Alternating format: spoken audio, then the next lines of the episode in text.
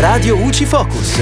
Ciao amici di Radio UCI, io sono Giulia e in questo Focus agroalimentare parliamo della produzione di gorgonzola che nel 2021 è cresciuta del 3% e ha superato quella di grana padano e parmigiano che segnano rispettivamente più 0,7% e più 1,7%. Infatti le forme di gorgonzola prodotte lo scorso anno risultano essere oltre 5 milioni, con un mercato che guarda oltre alla distribuzione nazionale anche all'export, che è passato da 86 a 91 paesi, con una copertura mondiale pari al 48%. Ad oggi il gorgonzola è una tipicità lombarda piemontese prodotta solo in 15 province del nord-ovest ed entrambe le regioni hanno mostrato un aumento significativo della produzione, con il Piemonte che segna un più 3,11% e la Lombardia un più 3,10%. Ma la vera novità è stata la tipologia piccante che è cresciuta del 18,81%,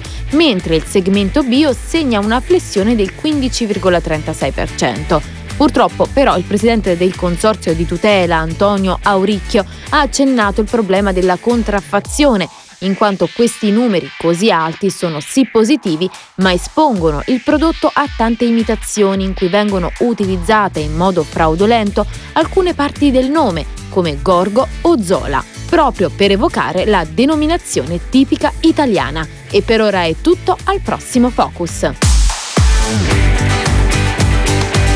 Radio UCI Focus.